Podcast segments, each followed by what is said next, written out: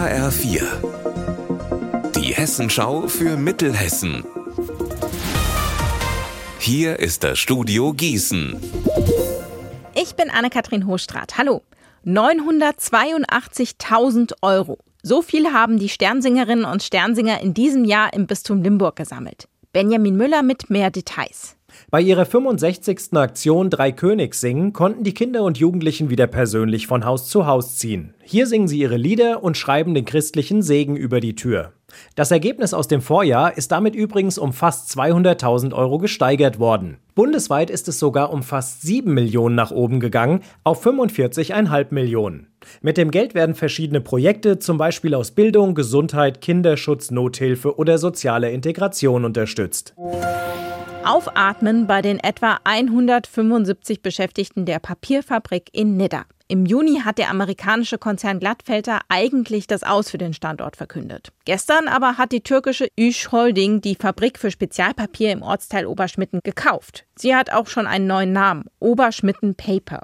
Für die Gewerkschaft IGBCE kam der Verkauf jetzt überraschend. Sie war an den Verhandlungen nicht beteiligt und kritisiert das auch. Dass es jetzt mit der Fabrik in Oberschmitten weitergeht, begrüßt die Gewerkschaft aber grundsätzlich. Es leben immer mehr Wildkatzen in Hessens Wäldern. Der Opel Zoo im Taunus hat jetzt zwei Tiere ausgewildert und Forscher der Uni Gießen behalten die genau im Blick. HFI-Reporterin Marie-Katharin Fromm, wie denn?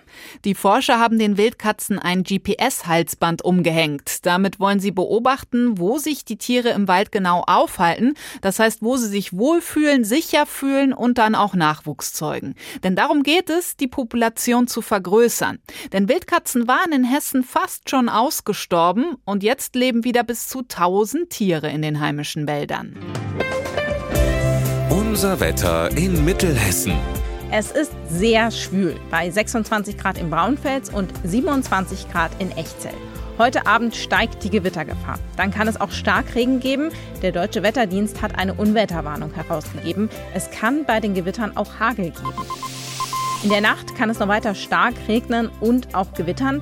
Morgen geht es mit feuchtwarmem, wechselhaftem Wetter weiter. Ihr Wetter und alles, was bei Ihnen passiert, zuverlässig in der Hessenschau für Ihre Region und auf hessenschau.de.